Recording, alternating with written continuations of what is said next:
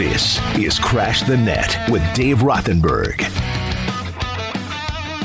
And a good Saturday morning to you and yours. It is Dave Rothenberg with you right here on 98.7 ESPN. It's hockey conversation. And how many times have you talked to your buddies and you've turned in the car and said, you know, what, we don't get enough here on 98.7 ESPN or in general? That is hockey conversation. That now changes. From this moment forward, Crash the Net every Saturday morning, 7 o'clock, right here on 98.7 ESPN. And we're going to do so many things as far as local hockey is concerned.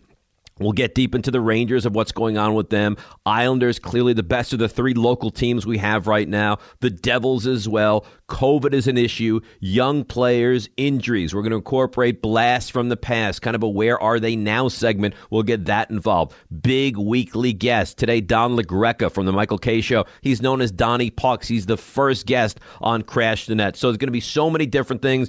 David Quinn, who joins DCR, uh, typically every week, will repurpose some of that interview. We'll hear from your favorite players. We'll hear from the coaches. We'll have giveaways. We'll look at the week that was. We'll look at the week that's coming up ahead. Uh, today, we'll hear from Doc Emrick. We'll hear from Al Michaels. So, if you love hockey, and you're sick and tired of, oh, there's never hockey discussion on the radio, well, that changes, and that changes this morning starting right here on 98.7 ESPN. So it is Crash the Net. Welcome to the inaugural show. I am, if you don't know the voice yet, Dave Rothenberg with you right here on 98.7 ESPN. All right, let's start with the New York Rangers. And the Rangers this week, well, there's ups and downs when it comes to the New York Rangers. Rangers this week, I think you'd have to say, had a good week. They won both of their games so far. They're in action again a little bit later on today against the Devils, but there is some bad news to report as well. But let's go back to Tuesday night. Rangers, Madison Square Garden. They beat the Buffalo Sabres by the final score of 3 to 2. How did it wind up like that? Buchnevich scored his sixth of the year to make it 1 0 for the Rangers. And then Lafreniere, who's been playing much better of late, was able to light the lamp for his third of the season. Made it 2 1 Rangers over Buffalo. Kreider, and we're going to get to a lot of Chris Kreider as the show goes on today. Kreider scoring his 10th of the season uh, was the game winner. Uh, Igor Shesterkin stops 19 of 21 shots. He gets the win, and he sadly enough is going to be a topic of conversation as well during this morning. And the Rangers get out of, uh, of the Garden with a 3 2 win. So Kreider scores the game winner. It's his 10th on the year. And the Rangers head coach David Quinn was asked about the hot streak for Chris Kreider. Well, when you're scoring at the rate he is, he means an awful lot uh, for a team that hasn't struggled to score goals this year. And, you know, one of the things about him is that he's certainly always doing the right thing. He's reiterating all the things we're trying to get our team to do. And, you know, obviously the leadership opportunities this year are greater than they have been in the past. So he's taking advantage of that. And that, of course, is the Rangers head coach David Quinn, who can you hear uh, weekdays. He's he's on about once a week, typically on DCR here on 98.7 ESPN between five and eight. So Rangers win three two on Tuesday night over Buffalo. And then Thursday, they travel to New Jersey. And the Rangers, let's be fair, they came out and they looked flat and they were outplayed. Shesterkin was excellent early on, but Jack Hughes lit the lamp and made it 1 0. It was his fifth of the year uh, for the Devils. And that's when Kreider, really, for lack of a better term, took over. He scored to tie it at 1. He scored to give the Rangers a 2 1 lead, and he scored to give the Rangers a 3 1 lead. But that wasn't it. He scored his 11th and 12th and 13th of the season. But Buchnevich tallied a goal. Uh, Brendan Smith tallied a goal. Lafreniere with another goal, and the Rangers um, win this one on Thursday night by the final of six to one. But there's a couple of nuggets that we have to get into when it comes to the Rangers right now, and that is Zibanejad and what's going on with his I mean, he just has not played well of late, and he was actually benched in this game. We'll get into that in just a moment, and the injury to Shesterkin as well. Well, like I mentioned, David Quinn was on DCR on Friday morning, yesterday morning, and he was asked about uh, Zibanejad and the benching. Obviously, we've all touched on his struggles, and not only statistically, but just something's missing. And I just felt like he certainly has earned an opportunity to play through some tough stretches. He's uh, been such a great player for us certainly since I've been here. And you know, those guys build up a bank account and you let them find their way, but the bank account is run dry, and just didn't love a lot of what I was seeing early on in the game. And you know, sometimes taking a break and sitting for a little bit gives you a little jolt. And I did like what I saw once he came back and played. He has done some good things. He's you know he's killed penalties well. He's been pretty good defensively, but you know just not the level that we need him to be or he wants to be. Believe me, no one is taking it to heart more than he is. But you know, at a certain point, you, you know, you just got to play the guys that are playing and playing better, and guys are playing better than him. And I think you have to look at David Quinn and, and say that he th- this is what he does. I mean, if he looks at one of his best players or worst players, whoever it is, and, and deems that he's not playing at the level that, that he expects him to play at, he's not going to play. And that's what you've heard from him. And hopefully Zibanejad can get back into the rotation and you know, start playing a lot more for the Rangers. But let's be fair. And I know that there are going to be a lot of people that will defend him and say he's doing things that aren't showing up on the stat sheet right now. But the truth of the matter is, that's what they need. The Rangers need him to put the puck in the net. And let's be fair, he has not done that at all. Now, as good as the Rangers were this week, the win against Buffalo, the win against the Devils late in the game against the Devils, 6 1 win. Rangers playing really well. Uh, injured himself. He had stopped 28 of, of 29 shots up to that point, but and you hate to speculate what the injury is and how long he's going to miss, but it certainly certainly did not look good. So we'll look to the Rangers uh, coming week later on during Crash Net, but that kind of puts the Rangers on the back burner for the moment. The, I mean, you talk about red hot you, you couldn't be any more red hot than the New York Islanders are right now. Islanders this week on Tuesday were in New Jersey. Wahlstrom scores, only 20 years old, terrific young player, scores his fourth on the year. Uh, Anders Lee scores to make it 2 0 Islanders. That's his 10th of the season, and you have to say he's probably there outside of Barzal, their best offensive player right now. Uh, Varlamov has a shutout up until 14 seconds left in the game. He loses it there. He had stopped 21- of 22 shots, and that gets away. But the Islanders with a, a, victory on Tuesday. Then on Thursday, they beat up and really handily against, I think it's fair to say, the worst team in this division, the Buffalo Sabres. 5 2 is the score of that one. Matt Martin with a couple of goals. I mean, he doubled his, his output on the season. He had two goals coming into the game. He now has four. Uh, with a goal, uh, Beauvillier with the goal as well, and Dobson scores for the Islanders. In addition, Sorokin gets the win. How about the amount of shots he had to face in this one, huh? Only 16 shots thrown his way, and uh, he gets the victory for the Islanders. So you got to feel good if you're an Islanders fan. Listen to this number. Without even home crowds, going on right now, or or or a tenth, really, right? That's where we are. About ten percent of people going to the games now. The Islanders are eight zero oh, and two on the season at home. Just a remarkable, remarkable record. So Barry Trotz, we mentioned Sorokin, and he says, you know what? The head coach of the Islanders, our young goalie, is kind of starting to earn his playing time right now. I think Elliott has earned the trust of his teammates and, and everybody, and the schedule will dictate that. Yeah, I looked at this month, and I, you know, I have a number in my head, but and we do have a little bit of a plan. It's probably a sort of a two week plan of what we think we might do, and then we sort of reassess it. But everything can change in an instant, so we want it in place, and then we react off it. But that was a little bit of a tough game because Ilya didn't have a lot of work, but the shots were deceiving. When I looked at it, looked at the chances after the first period, I thought they had some really good look. They don't show up as maybe chances in some of the analytics sites because the puck delivered wide or it's not a shot on net, but the quality of look was really good. So it's a, to me a failed chance. And I thought they had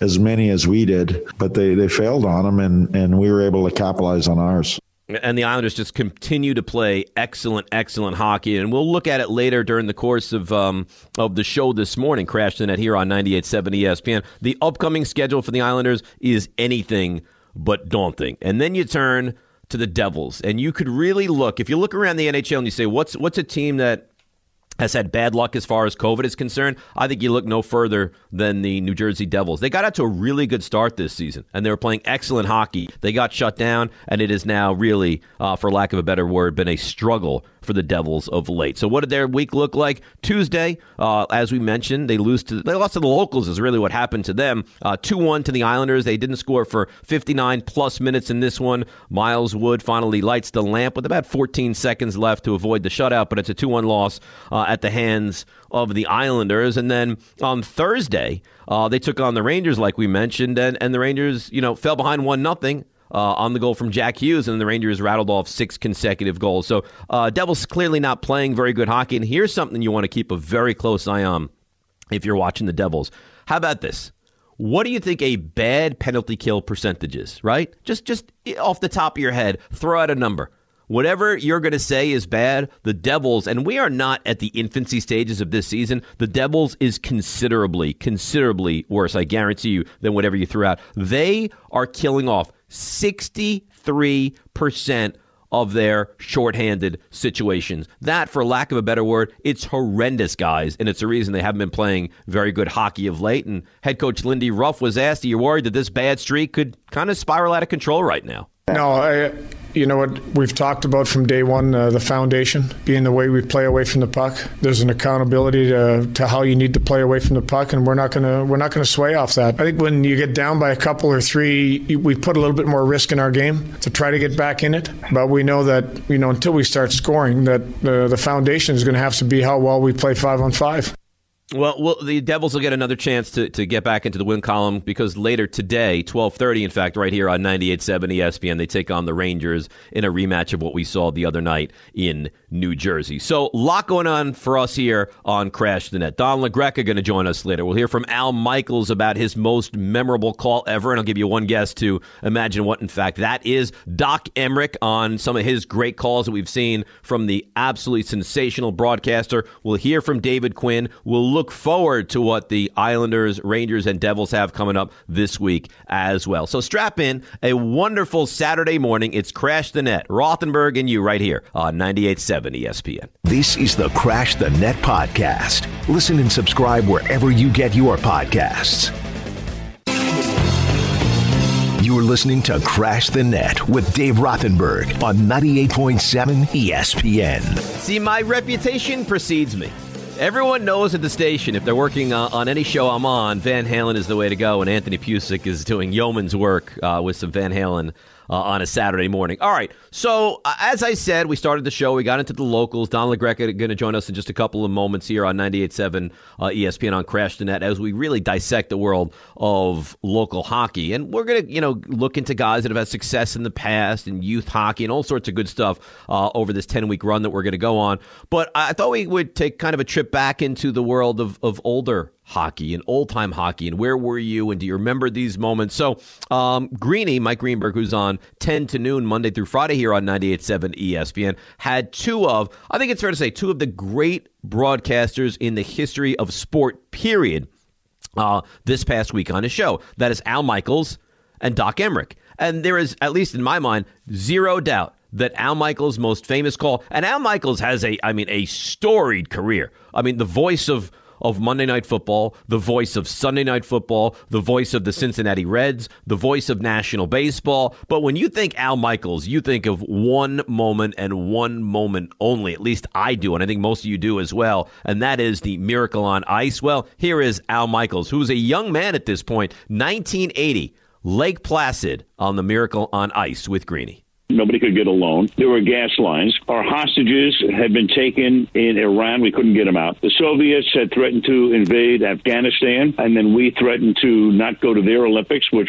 we followed through on. They paid us back in 1984 in Los Angeles. It just was a bad time, a really bad time. And I think of, you know, you have a whole bunch of college kids who somehow are able to manifest six months of training under the great Herb Brooks and pull off an incredible upset, a stunning upset in a sports sense. And my words, do you believe in miracles, came mainly from the game itself. And I understood the outside forces that surrounded this, Mike. But you look at that game, the U.S. was outshot 39 to 16. The U.S. trailed 1 nothing, 2 1, and 3 2. How many times in the history of hockey on any level has a team overcome three deficits, been outshot 2.5 to 1, and won the game? And do it in the Olympics in your home country. And then to go two days later and be trailing 2 to 1 at the end of the second period and winding up winning the game. There are so many things to think about in regard to that game. And I don't want to name drop, but I'm out here. We have a house in Palm Desert, and so does Kurt Russell. We had dinner with him last night. We spent 15, 20 minutes last night talking about the movie Miracle, and he played Herb Brooks, and he did such a fantastic job. But just, I mean, the excitement that you feel just in talking about it. This is 41 years later. And people say to me, you know, what's number one in your career? And I go, are you kidding? What's number one? This is one through 10. It's not even close. I mean that that it clearly was such a it's it's an iconic call. I mean it's one of the most iconic calls in the history of sports. Period. And you know there's a, a really famous story that he talked about the uh, the Iran hostages when they got out. They made a, a video for those guys because they were away at uh, you know imprisoned for a long time, and they wanted to show them what in fact they had missed over the time that they had been hostages. And in the video, I mean, this is they could have put anything they wanted. They put the U.S. beating Russia in that video to show them what, in fact, they had missed as time as hostages. All right, more from Al Michaels, and he says Miracle on Ice clearly, unequivocally, his most memorable call. What else lives all of these years? As I say, you know, my favorite football game was Arizona against Pittsburgh after the 08 season, but almost nobody brings that up. A couple of people from time to time will talk about that game, but that's not out there like on an everyday basis. But the hockey thing is, there's no question. And even if, look, a ton of people, most of the people in this country weren't even born at that time, but I get such a kick out of like a father or a grandfather and a son or a grandson. They come up, they start to talk about the game, and you can tell that the kid has been told the story. He understands. And the movie, the movie was really important, even though obviously obviously it takes some literary license, but I think people understood the essence of what took place because of the movie Miracle, which came out in 2004. So you saw what it was. You, you had a pretty good understanding of what this meant. And what other event could you possibly do? And I remember, Mike, one of the great lines ever was Ed Swift, the writer uh, from Sports Illustrated, wrote the end of the year piece. And, and that team, of course, they were the sportsman of the year for Sports Illustrated in 1980. And he said, it made you want to hug your television set. And you just wanted to wrap your arms around those guys after what they had done. It was a miraculous, unbelievable run as they won the gold medal, and, and you could say you'll never see anything like that again. Now, you love Stump Rothenberg. It's coming up later this morning when we launch uh, the Dave Rothenberg Show 9 to noon here on 98.7 ESPN. How about this for a piece of trivia? Miracle was the movie, of course, that we all remember. There was a movie they made years earlier called Miracle on Ice, where Steve Guttenberg played Jim Craig. And who played Herb Brooks? Carl Malden was Herb Brooks. All right, little piece of trivia for you there. Now, Doc Emrick was also on with Greeny this past week, and he was asked the question What is the favorite moment that you have ever called? Well, I'm a hockey guy, and probably the proudest I was ever to be around the sport was on the day of the gold medal game in 2010 when the two powers of North America, Canada and the United States, met in Vancouver. And so you had these best professionals from Canada and the best professionals from the United States, and the greatest elements of hockey in that it was the last minute of the game. It was a one goal game, and Canada was ahead. The goalie was pulled, and out of a net mouth scramble, Zach Zach Parise scored for the United States to force overtime. Now there's an intermission and the Zambonis going back and forth. And anyone that hasn't been watching is probably being texted by somebody else saying, have you seen this game? I mean, it's going to overtime for the gold medal. And it goes into a few minutes of overtime. Sidney Crosby scores. Canada wins. And there's a time factor before the medals are handed out. And Pierre McGuire, who was working for the Canadian network that day, but had worked for us during the whole time, did some interviews and we carried a couple of those, and one of them was with Crosby, and one of them was with Ryan Miller, the U.S. goalie who was brilliant through the whole tournament. And they just spoke so wonderfully about the sport, about the competition in the Olympics, and about the game and everything else. And I thought to myself, for someone who has not followed the sport that much, they get a chance to see the best parts of a game of hockey, the uncertainty of it all, and the fact that these guys are playing for the gold medal, and they get two of the best statesmen that we could have for the sport speaking about it after after the game is over. He is such a fantastic voice and ambassador for the game of hockey. He, he really, really is that, of course, is Doc Emrick. Now, more from Doc, who really, when you think of the great voices in the history of hockey, he, he's got to go down as, as one of the best. And I don't know if you remember, it was uh, Olympics and TJ Oshie, and it was a shootout, and he kept shooting over and over and over against Russia. And if memory serves correctly, I think I'm right about this. It might have been a Saturday morning. Well, Doc was asked what he most remembers about that Olympic game. TJ was rushed from the celebration after onto numerous interview shows that were taking place over in Sochi, and the time difference was nine hours. So time passes, and he kept saying, You guys are making too much of this. Well, he was told, had this been a game in outside the preliminary round, you would probably be as big as Mike Eruzione was in 1980 in Lake Placid. But anyway, time passes and we all come back to the States and TJ is with the Blues in Chicago. So uh, we're doing that game on NBC and at the morning practice, I got him aside and I said, so I noticed before one of the shots that you were taking of the six that you took in the shootout that you had a big smile on your face. And he said, well, it was getting kind of funny, wasn't it? And I thought, no, it wouldn't seem like it was getting funny to me. It was a lot of pressure, but he thought it was funny. And I said, was this the best thing that ever happened to you in your life? And he said, shortly after I returned, I saw the birth of my first child. That was the biggest thing. That was awesome. And I thought it was nothing like putting everything in perspective, is there?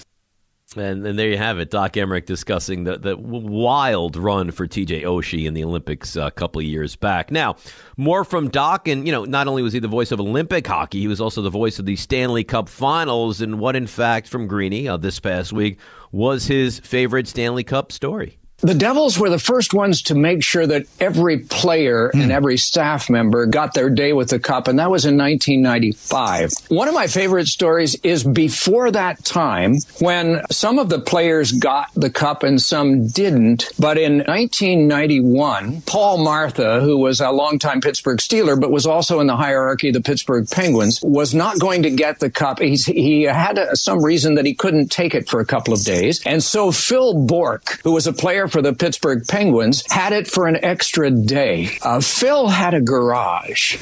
He also had tools in his garage and he got curious. And so he uh, turned the cup upside down and he realized that there were screws underneath there that matched some of the tools that he had. And so he, uh, he took the cup apart from the underside. And he learned a lot about the history of the people who had actually worked on the cup before because they had engraved their names on the underside of the bowl. And since he had joined them in 1991, he added his name to the underside and then put the cup back together and all was well. He still does not know to this day whether anyone has discovered the fact that his name is on the underside of the cup as well as etched conventionally on the outside. But that's one of my favorite stories, and that occurred before everybody got their day with it.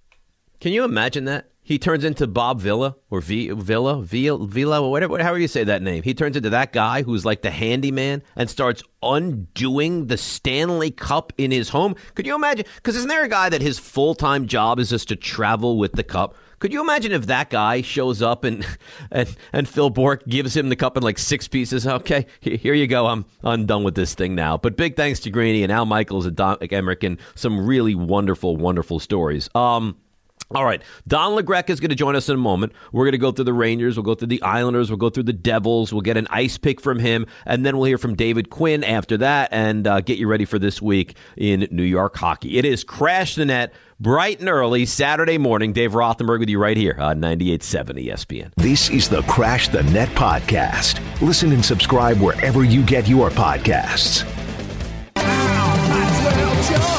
You're listening to Crash the Net with Dave Rothenberg on 98.7 ESPN. And Saturday morning, it is Crash the Net. I am Dave Rothenberg. And, you know, we, we thought long and hard. And we went through our hockey Rolodex, and we had thoughts of do we want to go Gretzky? Do we want to go Messier? Do we want to go Nystrom or, or Gillies or, or one of the all, like just, you know, someone that moves the needle tremendously? And we thought, you know what? No one moves the needle more than the great Don LaGreca. He is Donnie Pucks from the Michael Kay Show. Good morning, Don. How are you? Uh, good morning. How are you? I love this I, early great. on a Saturday. Spring is in the air, kind of. I, I, figured that that I, I, couldn't look further than you to be the first official guest on Crash the Net here on 98.7. Well, I'm so happy that you thought of me. Thank you so much, sir. And, and I do all the time. All right, so we have a lot to get into. Uh, let's start with the Rangers. Couple things on the Rangers. Firstly, and this is really, really an interesting situation because Zibanejad was, I mean, Don, MVP caliber last season, and he's gone from MVP caliber to really, for lack of a better term from the other night, unplayable where we are right now. If you're David Quinn, what's the right thing to do, and, and how do you get him out of this really horrendous rut that he's in? Well, the right thing to do is what's best for the team. And and even though I don't think they're a playoff team right now, it's still early enough in the season that you want to accumulate points and you don't want to give up. And right now, having him on the ice has been more of a liability than anything else because everything's connected, right? So if he, he's your center, so no matter what line you put him on, if he is not going to produce, then that means the players that he's playing with are not going to produce. You can't roll four lines, and it's just killer. So they get the lead. They finally put him on the ice with what I don't know, eight minutes, nine minutes left in the second period because he didn't play the, the first half after only playing four months in the uh, four minutes in the um, first period on Thursday, and you know it sparked the team. He seemed to play a little bit better, but you've got to put your best players on the ice, and right now Mika Zibanejad is not that player, so you want to try to fix him but at the same time, you don't want it to come at the expense of, of, of earning points and, yeah, no, getting and wins. I, I, agree with you 100. percent But here's here's what worries me: Can the Rangers? Because listen, they still have do do have a semblance of a chance to get into the postseason this year, as as daunting as that challenge might be. Realistically, Donnie, is there any chance that they can get to a, a postseason berth? Without a, a, a at least average, if not better, Zibanejad? Well, think about this. All right, last year he had a career year. Panarin was unbelievable. And if they had played an 82 game season with no qualifying round, they would have missed the playoffs. So, how are you supposed to make the playoffs now with Panarin leave of absence, not getting anything from Zibanejad? I mean, I, I don't I don't know how you do it. Yeah, you know, who, who you relying upon? Kakko, he's been out. Uh, uh, Lafreniere, well, you know, the kid's 19 years old and clearly isn't ready, you know, to carry a team. I love Chris Kreider. He's playing amazing hockey right now, two hat tricks in his last five games. But let's let's face it, uh, he might not score another goal for the next six. It's just where his career has been. There's been a level of inconsistency there. Um, Buchnevich is having a great year, but I'm not asking him to carry this team offensively. So Zibanejad is supposed to be the back of his hockey card, and he hasn't even come close. Dave, he hasn't beaten a goaltender since the second game of the season. Yeah. I mean, we're 21 games in here. No, it's it's it's amazing. I mean, uh, Yadon, I talked about it in, in, the opening of the show. Matt Martin has four goals on the season. I mean, guys that don't score goals have outscored Zibanejad so far this year. Yeah, and so your best players have to be your best players. That's an old Dave Maloney line, but it's true. And so uh, you, don't know whether it's the COVID because he did have COVID. It was a while ago, but we do see a, a very small percentage of players that don't necessarily bounce, bounce back. He has sworn up and down that this is not an issue that it has nothing to do with COVID, but I, I, don't know how you, you don't rule that out. Now, last year was a special type of year for him, but right now he's playing like a fourth line center. And sometimes the energy doesn't seem to be there. The consistency doesn't seem to be there. Yeah, he's a little snake bit you know, there's been times where I think he's played well and just hasn't been able to, to beat the goaltender, but those have been few and far between here. And it's frustrating. And I'm glad, you know, Quinn did what he did on Thursday. You've got to put the team first. And, and we'll see if this kind of spurs them on. You got a game today that is extremely winnable, but then guess what? You know, back-to-back games against Pittsburgh, back-to-back games against Boston. This schedule outside of your games against Buffalo and New Jersey are very, very difficult. Yeah, it's really, really daunting. He is Don LaGreca. I am Dave Rothenberg. This is Crash the Net here on 98.7 ESPN. Um, all right, let's turn our attention to the goaltending situation. And I mean, it, it certainly doesn't look good for Shesterkin. And, and the, the first thought is that he's going to probably miss a, a, considerable amount of time. How, how do the Rangers move forward with uh, Georgiev and, and Kinkaid as their two goalies moving forward? Well, I guess the good news is is Georgiev has not played a lot of games over the last couple of years, splitting time with Shesterkin. He was the third goaltender uh, at times last year was when he was a healthy scratch when Hank was here. So uh, he's still young, so I could see him playing. It's going to be tough because you play today and then you play tomorrow, and then you're playing every other day pretty much for the rest of the month. So Kinkaid, I'm sure, is going to get a look here or there. But I like Alexander Georgiev. I think he's a really good goaltender. As much as I loved Lundqvist and could have seen him maybe stay another year here, um, I wanted Georgiev to stay. I didn't want them to trade him because I think he can be a really good goaltender, and and this is his opportunity to shine. So if he plays the way I think he's capable of playing, I think they could be fine. But it's a, it's a lot to ask him to possibly play for the rest of the year. I don't know what the Shesterkin situation is going to be. It looked really ugly on Thursday. He could put no weight on his right leg. He had to literally be carried off the ice and into the dressing room. So I would guess this is at least, you know, going to be a four to six, if not a six to eight week injury. So Alexander Georgiev becomes your number one with Kinkaid sprinkled in. But I, I do I do look forward to seeing him every day. I think he can handle it. He is a, a very capable goalie. Uh, I think you'd have to say. All right, let's turn our attention to the Islanders. And here's a question I want to ask you: Is there is there a team that gets more out of what they have in all of hockey than the Islanders? No, no, because listen, they are they're a talented team. I mean, Barzal, I think, can be a star in this league. Lee is a very good player. Eberle is a very good player.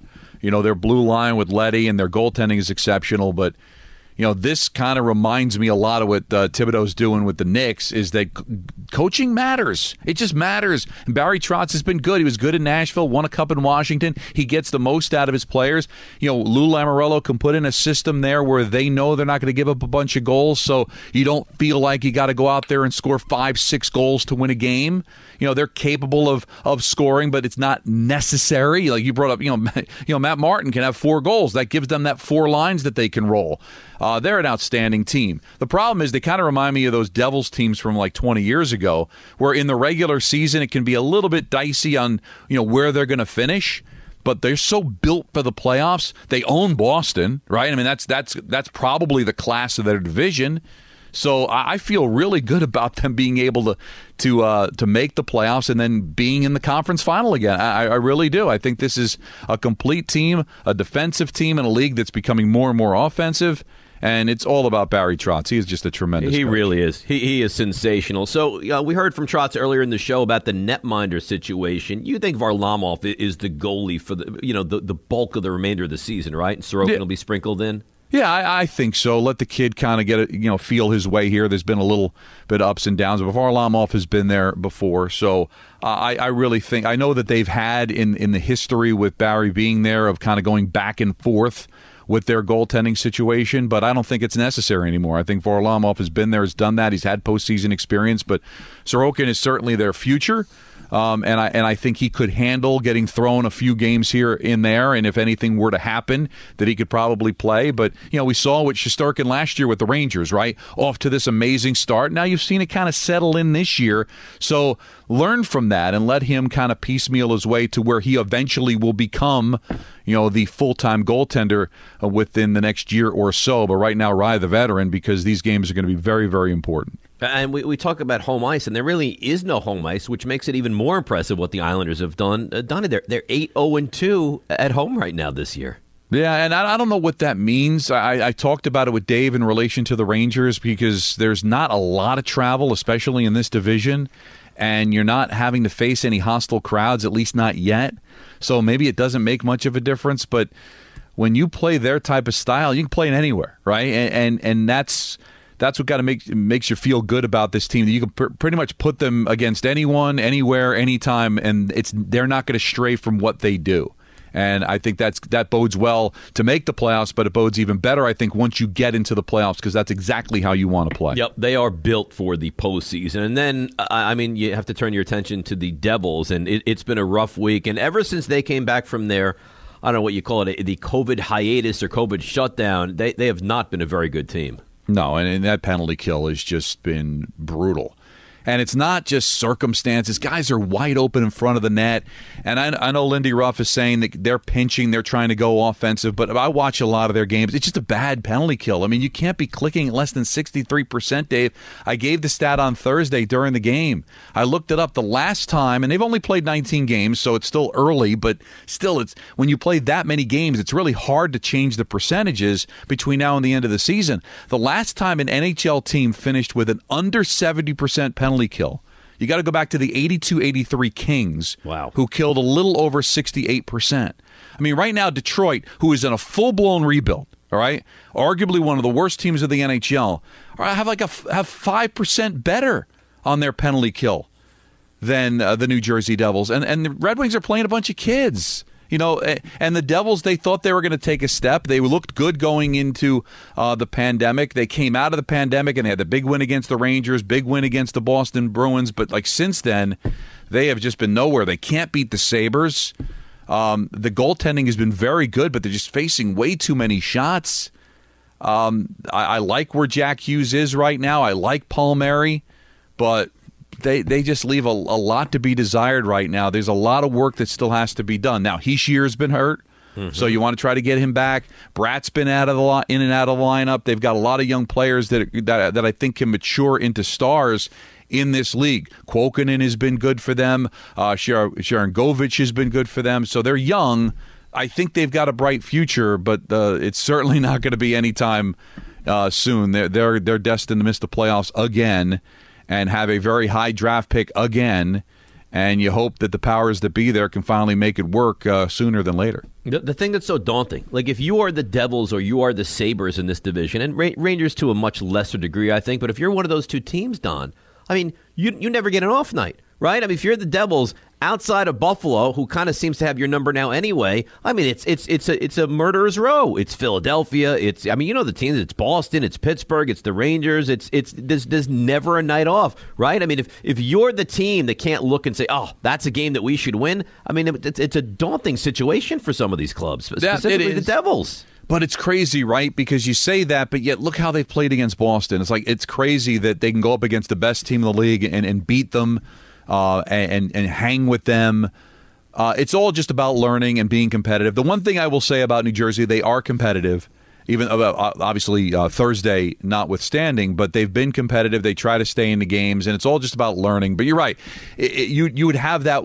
You might be able to rattle off a few wins in a row, and you're you know you, you go out to Western Canada. Maybe you could take advantage of Calgary's situation. They've really been struggling, and Vancouver's been struggling. You get points, but when it's Washington and Boston and it's and amazing having the rivalry with the Rangers and the Islanders, and the Islanders a team that's always given them trouble, even when the Devils were very very good uh, Philadelphia, Pittsburgh. How do you get up from that? This is, I, I think, it's the best division of the four in this league. And, and, and yeah, for not having to travel is really the only benefit. But other than that, like every night you're going up against just one of the elite teams in the league. It's every single night. All right. So people that listen to the K show, and that's pretty much everyone that, that walks the face of the planet at this point, um, you do a little segment called Ice Picks. Well, we'd like to bring this to Crash the Net as well here on 98.7. So you have all Saturday and all Sunday any game you'd like. Do you have an ice pick for us this weekend? I'm eyeballing the game a little bit later on today. It's a 2 o'clock start. Panthers at the Predators. Dave, I don't know how much you've seen of the Panthers, but this is a really, really good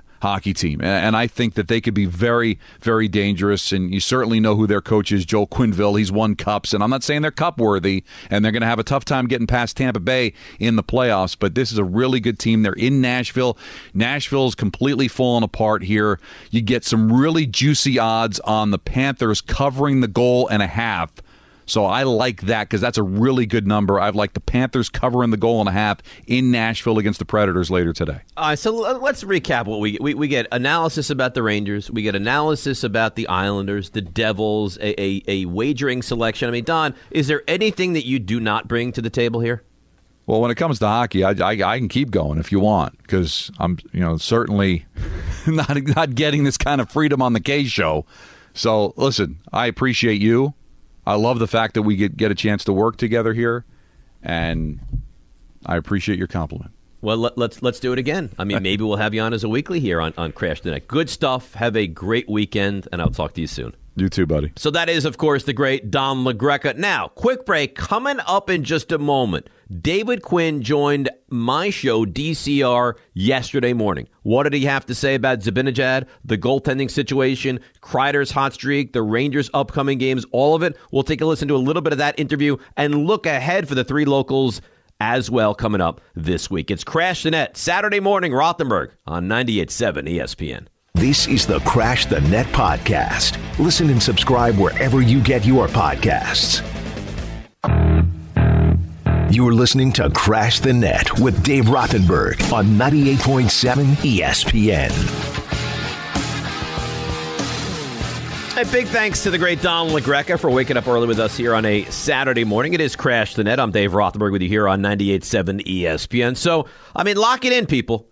This is your start of your Saturday morning as far as the NHL is concerned. And then Joe Wiz is going to come your way at 8 o'clock in just a couple of moments. And then uh, I'll be back on at 9 o'clock taking you up uh, until noon. And then we're going to have some hockey this afternoon on 98.7. But this is the launch of a, a, new show. So if you're just getting into your car, going to get your bagels or your coffee, you're taking your kids to practice or whatever the case may be, you have actual, real hockey conversation on Saturday mornings. It is Crash the Net here on 98.7 ESPN. So typically weekly, and the, the show's from 5 to 8 Monday through Friday here on 98.7 ESPN. That is DCR. It's me. It, Chris Canty, it's Rick DiPietro, and we have a lot of fun, a lot of hijinks, a lot of banter, a lot of great sports analysis. And typically, about once a week or thereabouts, the head coach of the New York Rangers will join the show. Well, on Friday morning, uh, yesterday morning, as a matter of fact, he he joined the show, and we got into a lot of interesting topics. And the first thing I asked the coach uh, about the Rangers is is kind of give us the breakdown of the game against the Devils from Thursday night. Yeah, I mean, I was glad with the way we responded after a sluggish first period. Uh, you know, I thought uh, New Jersey came out a little bit quicker, a little bit more physical, uh, a little hungrier. And you know, obviously, our goalie gave us a great chance to kind of get out of that period one nothing, and then I thought we did a good job kind of recollecting ourselves and getting back to doing the things we're going to have to do. And uh, sometimes that's hard to do within a game, but it was certainly a good sign last night, and we certainly were opportunistic. Coach, how good? I mean, it, it goes without stay, saying, but I mean, just to, uh, in your eyes, I mean, the goals, the points, everything else, but how good has Kreider been recently? Yeah, he's been uh, really good, Ricky. I mean, he's, you know, we've seen this before out of him. I mean, once he starts scoring, they come in bunches. It seems like it happened last year, and it's certainly happening this year. And I mean, two hat tricks in the last ten days. That's pretty impressive in any level, let alone the National Hockey League. And you know, there's a new opportunity here for him. You know, we signed him to a long-term deal. Um, you know, there's new leadership opportunity here with some of the guys that have left here over the last two years, and he knows he's here for the long haul. And not that he hasn't always been fully invested, but I think there's just a new added responsibility in his mind, and he and he's taking it to the next level, not only on the ice but off the ice. Coach Lafreniere is on a little bit of a hot streak too. Five points in his last four games. Is the light starting to come on for your young guy?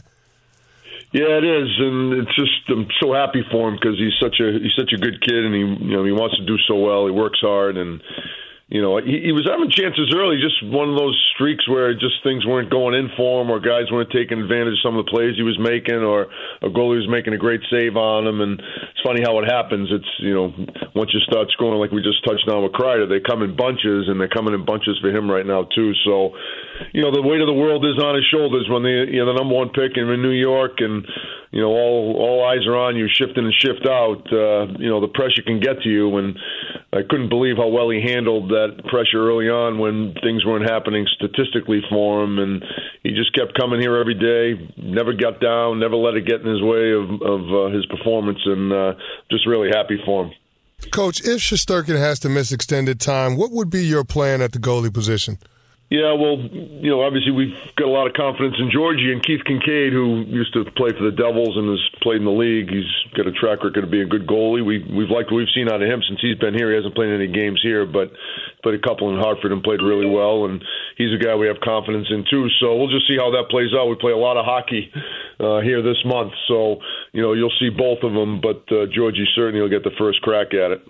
Rangers head coach David Quinn with us here, 98.7 ESPN. Any update on Panarin as of yet?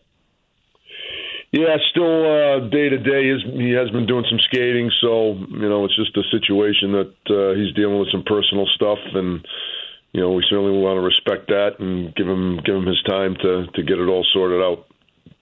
Coach, so you know too. I mean, uh, if you're looking for a third goalie, you know, even if it's just practice, uh, you, yeah, that's what you're looking for, Coach. Yeah. yeah. no. Listen, I think I think I was on the ice the last time you stopped a puck with you. So uh, believe me, I've seen that movie. I've seen that movie before. Okay. I'm sure there's a I'm sure there's a, a utility closet in the facility I could get dressed in. I was just going to say that we got some extra a broom closet here I could put you in. You can change in. So. oh man! All right, coach. Last one for me because every time I watch him play, I'm more and more impressed with how good he is, his poise. Um, do you think that that Adam Fox gets enough credit for being as good as he is? No, I don't. I don't. And he's. Uh, you know, he's. I have a friend of mine back in Boston who bought the NHL package, and as he says, he's must-watch TV. So he does things a lot of players can't do. Uh, you, sometimes you're shocked he does it at this level. Um, you know, he is playing a lot of minutes. It's something that we're keeping an eye on. He's not a big guy, so uh, you know, the game ends and I look at his numbers and I'm his minutes played and I'm like, oof, that's a little too much for him. But during the course of the game, you just you just want to put him out there, you know. So um, I think Lind- Lindgren too. I mean, it's a it's a great duo. They both have played really well, and you know, Lindgren flies under the radar because he doesn't do the flashy stuff that Foxy does. But that's a hell of a pair for us, and you know, Foxy has certainly brought his game to another level this year. Coach, before we let you go, uh, and I know you're a big fan of the show, so I want to bring you in behind the curtain here a little bit. Uh, Chris Canty, our very own, got engaged earlier this week. Ah, congratulations, Chris. Thanks, a lucky Coach. Woman. A lucky woman, huh? Absolutely. I feel like I'm the lucky one, man. It's like I hit the lotto. Well, good. Let's get her to a Ranger game someday, right? When we can get fans in there, we'll, you know, get a get a chance to turn her into a hockey fan. I'm all about it, Coach. I'm all about it. All right, there you have it. That is David Quinn, head coach of the Rangers, and we're all hoping that the uh, the missus turns into a big hockey fan, Chris Canty. Uh, all right, so let's let's do this now. And I, I, again, guys, the, the show is going to be an ever working progress here. We're going to continue uh, looking at the three locals. We're going to hear from the voices of these teams. We're going to hear from old time players. We're going to hear from doctors about injuries and youth players and concussions and how you have to be careful about that. Uh, there is no right or wrong, but this is going to constantly be hockey conversation. Well, what, what I thought would be fun uh, today, and this is what we're going to typically do every week, we'll look back at the week that was, and then at the end of the show, look ahead to where we're going. Let's look at the, the three teams locally and what they have on tap. Uh, this weekend. So a little bit later today, Rangers who have won two in a row on 98.7 ESPN. You can catch their game back in New Jersey again. That's a 12:30 pregame, one o'clock drop of the puck here on 98.7 ESPN. Now tomorrow night, Rangers also in action, also on the road at Pittsburgh gets rolling at 7 o'clock right here on 98.7 ESPN. Tuesday night, and I can't determine whether I like this or I can't stand it. You get like these little bunches of games. Tuesday night, Rangers in Pittsburgh again. That's an earlier start. Now take note, that's a 5:30 start and that's over on 10:50 a.m. and then Thursday night and we talk about there's no rest for the weary. I mean, the schedule is so daunting for these teams in this division. Thursday night, the Rangers are up in Boston. So the Rangers are on the road all week long, up in Boston on Thursday night, 6:30 start, and that is on 10:50 a.m. as well. Let's turn our attention to the Islanders. Islanders in action this afternoon as well against Buffalo. They're home 12:30. You can catch that game on 10:50 a.m. And the Islanders, and this is the thing, you play the really good teams in bunches and it's daunting. You play the the mediocre to let's be honest, the, the lesser teams multiple games in a row and you can make some real headway. So the Islanders already with a win against uh, Buffalo from Thursday night. Well, they get Buffalo again later today and they get them tomorrow uh, 11:30 in the morning, so a, a noon puck drop on 98.7 ESPN against the Sabres. Then Tuesday, Islanders and the Bruins. That's 6:30 on 98.7. That game is at the Coliseum, and then Thursday they host the Devils. So the Rangers are on the road all week. The Islanders are at home all week. Thursday, seven o'clock, the Islanders take on the Devils. As far as the Devils are concerned, Devils, we mentioned it later today, 98.7 ESPN, they take on the Rangers at 12.30. Tomorrow, they go up to Beantown, take on the Bruins, 5 o'clock. Tuesday, they're in Washington at 7 o'clock. And Thursday, they're back on the Islanders, taking on New York. So that's kind of the the look see at the Rangers, at the Islanders, at the Devils, and what those three teams have coming up this coming week. I hope you've enjoyed it. We're going to have so much going on as far as the world of hockey is concerned. All right, we're going to have giveaways, we're going to be interactive, we're going to have Twitter, we're going to be on Instagram, and we really find here at 987 that this is an underserved market that we don't talk enough hockey and we wanted to remedy that and this is the first steps to get that done. So, want to thank Andy from America as a coordinating producer, Anthony Pusick, Ray Dinahan, John Winthrop, Ryan Hurley. Great stuff all around. Thanks, of course, to Don La Greca. This has been the first edition of Crash the Net. Joe Wiz next, right here on 98.7 ESPN. Thanks for listening to the Crash the Net podcast with Dave Rothenberg. Listen live Saturdays at 7 a.m. on 98.7 ESPN.